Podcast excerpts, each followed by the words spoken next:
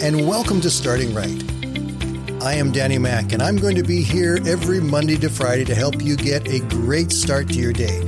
So grab your cup of coffee, sit back, and relax for the next five minutes as I help you start your day by starting right.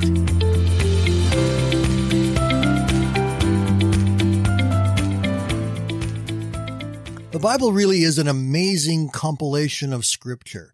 It's composed of 66 different books and letters that are brought together and cover thousands of years of history. Within its pages, we hear the stories of hundreds of people, people like Abraham and Moses and David and Paul and Jesus.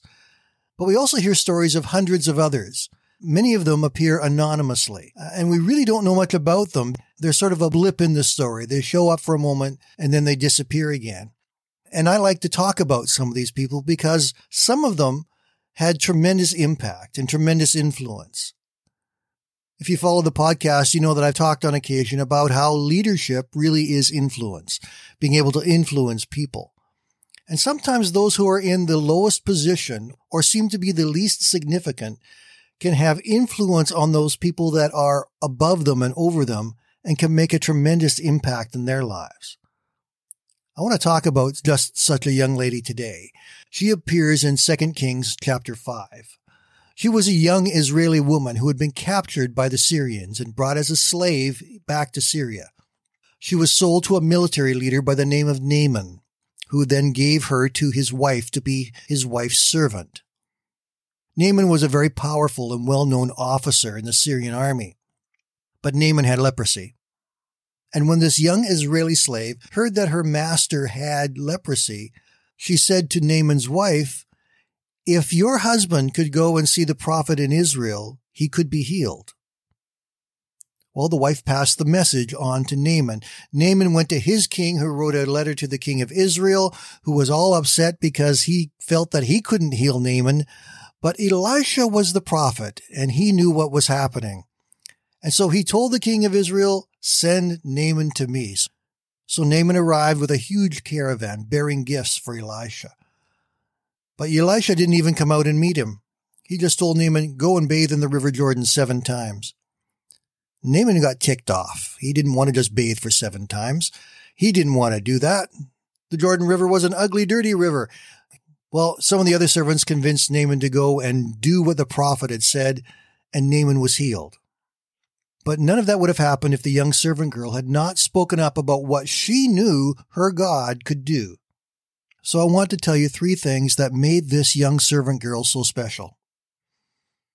First of all, she had absolute faith in her God.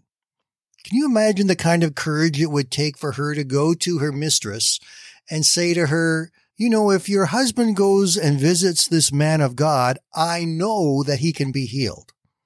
That's a bold statement. And that bold statement comes from a place of strength within her character and strength within her faith in who God was. And despite the fact that she was not in the position that she personally would like to be in, she was a slave, she had not lost faith in who God was and what God could do, and she was willing to declare it. Secondly, she had made herself credible in how she reported what she knew to her mistress. In other words, if she'd not been a good worker and a good faithful worker, when she took her suggestion to Naaman's wife about going to visit the man of God, the wife wouldn't have listened to her. She had worked well and made herself credible. 1 Thessalonians chapter 4 verses 11 and 12 are really important for all of us. It says, Make it your ambition to lead a quiet life, to mind your own business and to work with your hands, just as we told you so that your daily life may win the respect of outsiders and so that you will not be dependent upon anybody. This servant girl was able to win the respect of her mistress and of Naaman to the point that when she made this suggestion to them, they were ready to listen. Thirdly is a bit of an assumption. But I believe that when Naaman came back home and he was healed and no longer had the leprosy, I believe that the slave girl was just as happy and excited as anyone else there.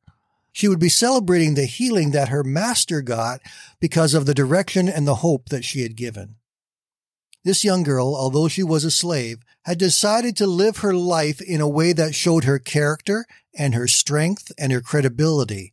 so that when she had the chance to influence, to actually lead her masters, she could do that and they listened to her.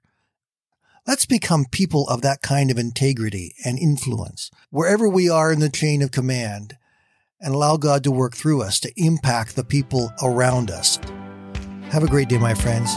We'll talk again tomorrow.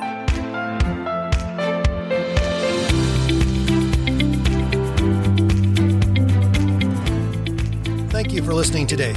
And I invite you to join me Monday to Friday right here on Starting Right with Danny Mack.